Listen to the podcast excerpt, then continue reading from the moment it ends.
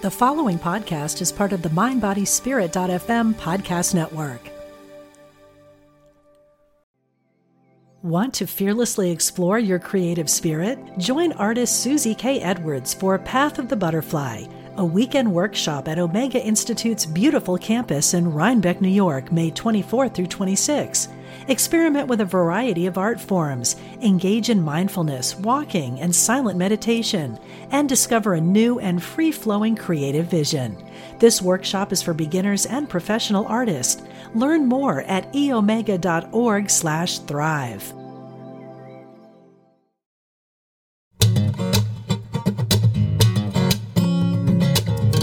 From Spirituality and Health magazine, I'm Rabbi Rami, and this is Essential Conversations.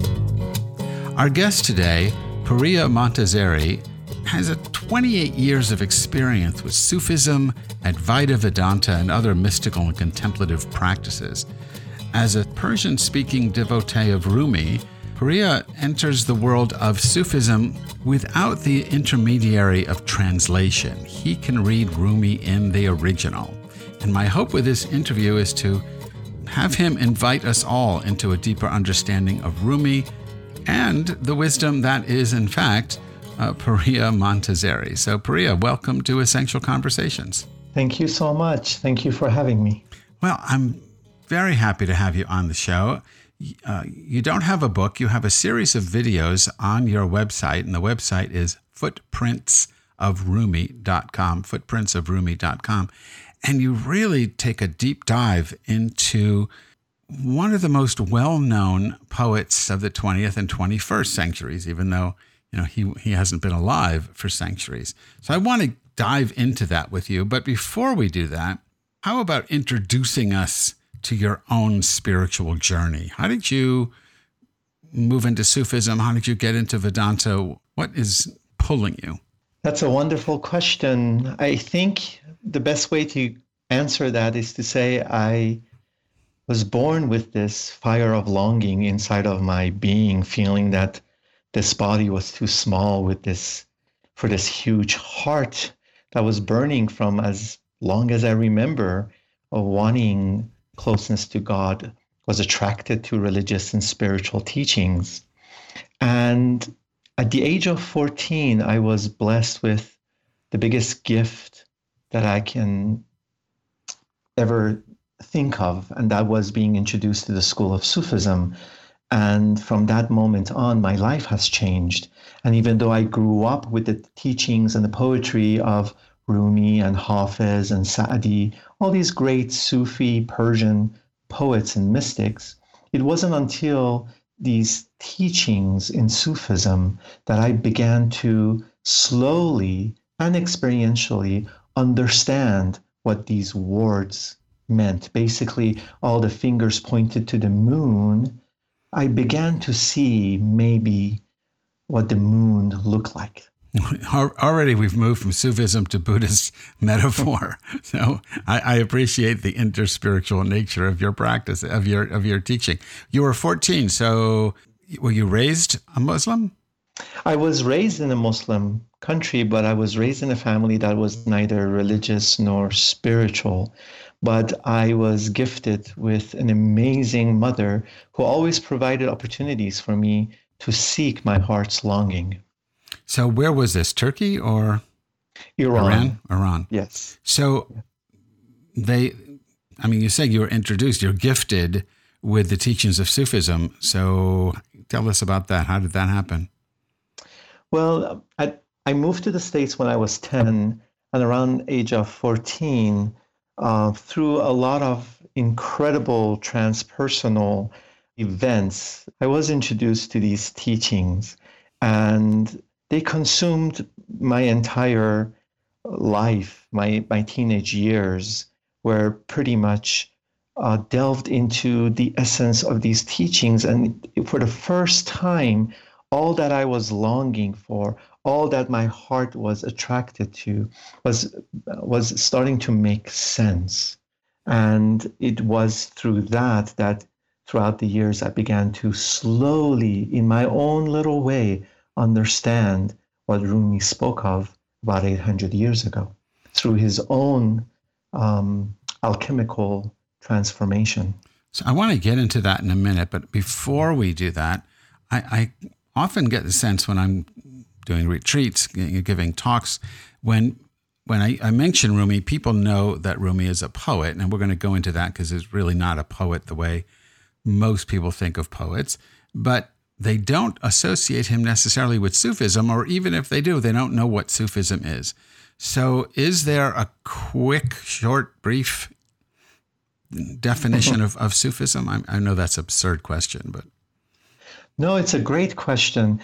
Um, yes, Rumi was not a poet in the sense of, you know, what a poet means to us. Um, in the East, he's considered a saint and a mystic, and what he has left us are considered mystical verses and not poetry because most of them, over 70,000 lines, came through him in the state of ecstasy, true ecstasy, and being lost in, in, in, in, in the beloved, in the love inside of his own heart, manifesting the essence, the teachings of the religion he was born and raised in, and that was Islam. So Sufism is the essence, is the reality, is the path of Islam, which means to surrender, for the drop to become one with the ocean, for one's will to become one with the will of existence. And Rumi, through the essence of Islam, Sufism, and through the through the uh, grace and mercy of a beautiful teacher, and he had multiple teachers, but spe- specifically Shams, he started to transition from a very renowned scholar and teacher uh, with over 10,000 students to this amazing Sufi and poet of love that we know of him uh, 800 years later. My understanding of Rumi's surrendering to these verses is that he would spin around a pole. I, I was taught that he would like place one hand on a pillar in the mosque and then walk around the pillar and that would put him in an altered state and then the poems would or the, the verses would come to him. And that's the origin of spinning in the uh, Mevlevi order. How, how how far off is that? You know shams when entered rumi's life uh, one of the many things that gifted rumi and taught rumi was um, the swirling which existed before rumi's time the word Sema um, initially meant deep listening. So the teachers would have their students turn, and as they turn, they gave the teachings that in that in that turning this incredible stillness is created that deep listening is available and then later that turning was named sema um, which initially meant deep listening. So Rumi learned that from Shams. And later, uh, especially when he was uh, in the latter years of his life, in the last 15 years of his life, writing the book Masnavi, he had a pole in his room as Hosam al-Din Chalabi, his closest um, beloved friend, would jot down every line. He would turn around this pole, and in a state of ecstasy, um, these beautiful lines would come out of him, and they were written by him or his son or other students. You almost get the sense that he was listening. Yes. And so, what do you think he was listening to? He was listening to the language of God, which is silence.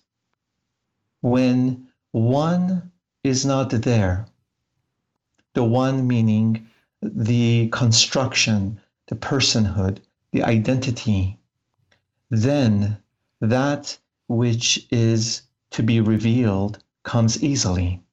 And he became that instrument. He became an empty reed flute. His holes were filled with ego and ideas and concepts. Shams came into his life and invited him to let go of everything. And the two beautiful examples here were um, Mother Mary and the Prophet Muhammad. Mary was a virgin, the Prophet Muhammad was illiterate. So, in, in just in these two amazing beings, we are gifted with this teaching that for us to be open for revelation, to truly listen to that which is already here, that we are blocking it, is that we do have to be virgin, meaning pure, polishing our hearts, purifying our system. And we need to be illiterate. We need to let go of all that we ac- accumulated through imitation, meaning borrowing other people's experiences or other people's philosophy. We need to know it in our own hearts. And that's was the journey that Rumi took and got to a place that in that ecstasy where he no longer was there, this vast and infinite compassionate existence blew through this beautiful empty reed flute. And you and I, 800 years later, are gifted by a map of the heart. These are not poem and poems for us to share. He, these, it's embedded with keys of the journey. It's, it's, it's meant for the lovers of God and existence, and it's a map. So, Puriya, I, I just want to pick up on this notion of Mary.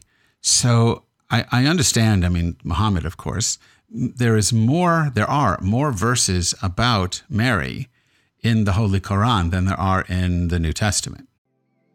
Want to fearlessly explore your creative spirit? Join artist Susie K. Edwards for Path of the Butterfly a weekend workshop at Omega Institute's beautiful campus in Rhinebeck, New York, May 24 through 26. Experiment with a variety of art forms, engage in mindfulness, walking, and silent meditation, and discover a new and free flowing creative vision. This workshop is for beginners and professional artists. Learn more at eomega.org/slash thrive. So, what was Rumi's experience with Mary? Well, as a Muslim, you cannot um, be raised without being versed in Judaism and in Christianity. So Jesus and Mother Mary are all over the Quran. So as a Muslim, you are exposed to those teachings. And when you are um, gifted with the with the teachings of the Sufis, who go beyond the word, beyond the form, beyond just the stories and find the essence and true inner meanings of everything, then someone like Rumi would truly understand the essence of Mother Mary beyond just a figure uh, in a story or in a book, even in the Quran. So that we get to see that it's an archetype, it's an invitation. That's what I was going to ask you. So that's how I experience her also, that she is one archetype among many of the Divine Mother, of the Divine Feminine. And for me, when, when you linked Muhammad being illiterate and Mary being a virgin, what I'm hearing, and correct me if I'm misunderstanding, it sounds like we're going to a primal state first beyond, like in Zen, you know, beyond words and, and language. And then in Mary's case, we're going back to a place of primal birthing, the sort of the, the unmanifest manifesting. I mean, there's something a priori about the divine feminine out of which everything comes. Is that is that your experience with this as well? Absolutely. Absolutely. You know, I say this in the Rumi courses that I that I teach. I say that we can say that in a way the spiritual journey is moving from form into inner meaning. That everything has a form. The teachings have a form, meditation has a form, contemplation has a form, prayer has a form, investigation has a form. And then when we start the journey of experiencing, then we are we see the inner meaning of all the forms. And the forms, going back to, to the to the example earlier, like it's like, you know, finger pointing to the moon, we can stare at the tip of this finger and write volumes. But then it was meant to turn the neck away from the tip of the finger so we can finally see the moon. So Mother Mary and the Prophet Muhammad, whom um, Rumi adored and loved and wrote so much about, over 6,000 lines of his poetry are direct verses of the Quran or are direct sayings of the Prophet. And so then in that state, he's inviting us to see the inner meaning of not only these figures, these beings, but also the labels we've given them, like the virgin or illiterate. Because mm-hmm. the prophet wasn't illiterate in essence.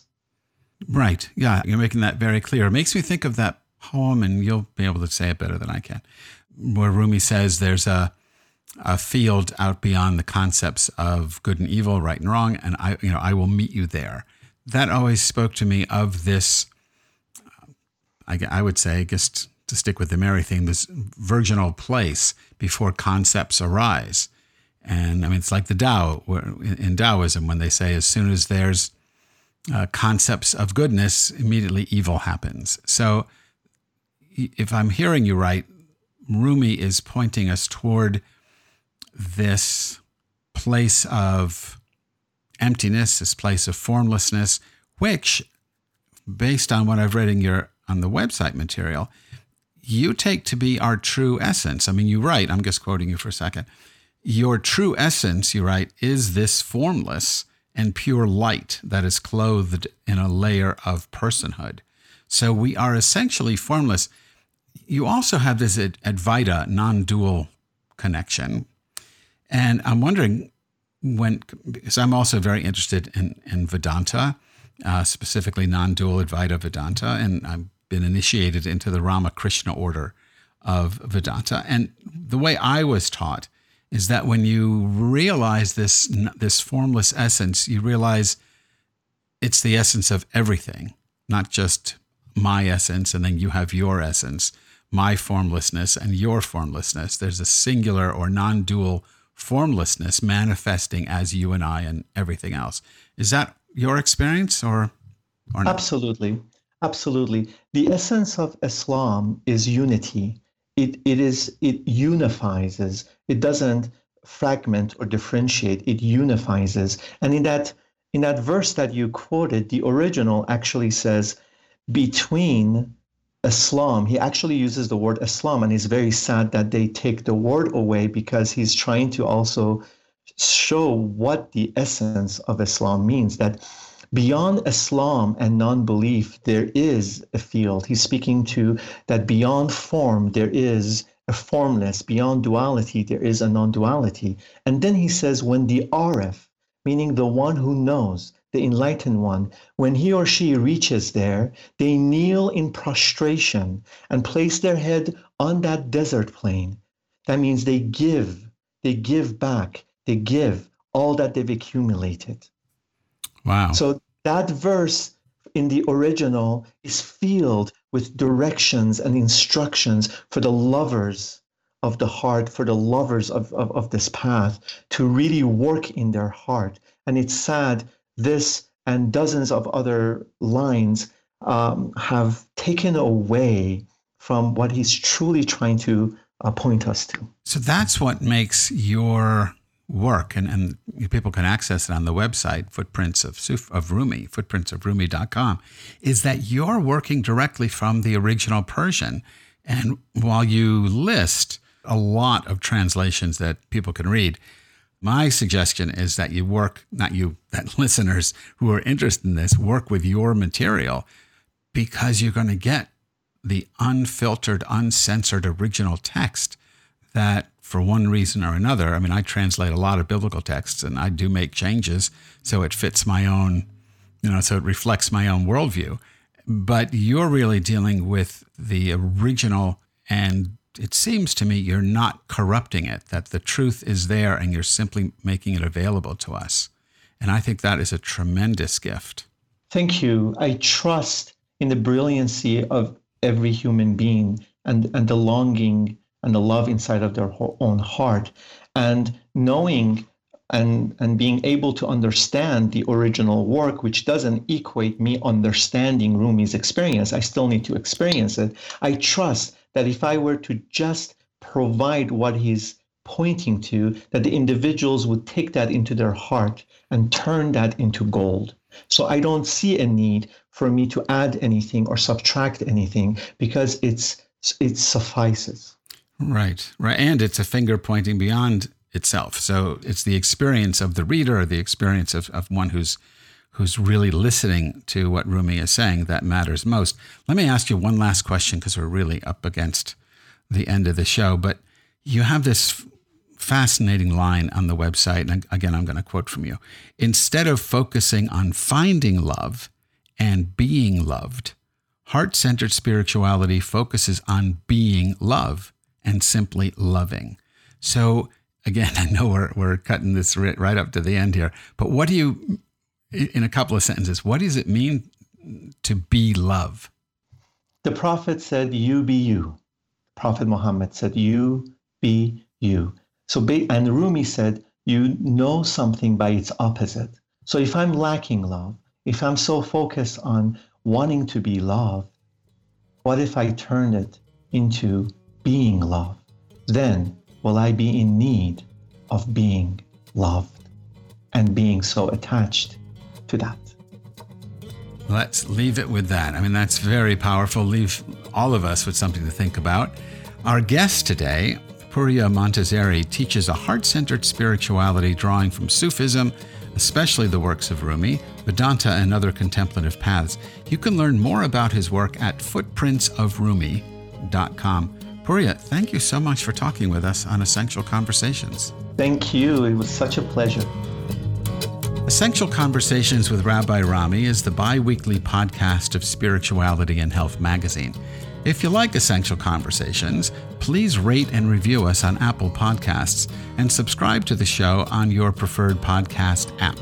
You can also follow me on Spirituality and Health uh, website where I now write a bi weekly column called Roadside Musings, and don't forget to subscribe to the print magazine as well.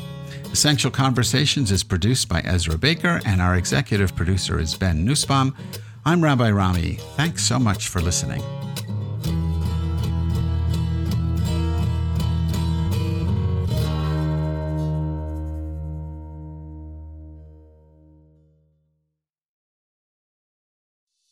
Hey, it's Radleigh Valentine. Join me for a brand new way of connecting with your angels on my new podcast, The Angel Tarot Show. Each week, you'll meet your angelic guides and guardians and find new ways to unlock unconditional love, tune into your intuitive abilities, and create the joy filled life that, well, you've always wanted. Plus, you'll get a useful and timely energetic weather report bringing you guidance for the coming week Tap into the healing, hope, and guidance that's all around you on the Angel Tarot Show, exclusively on mindbodyspirit.fm.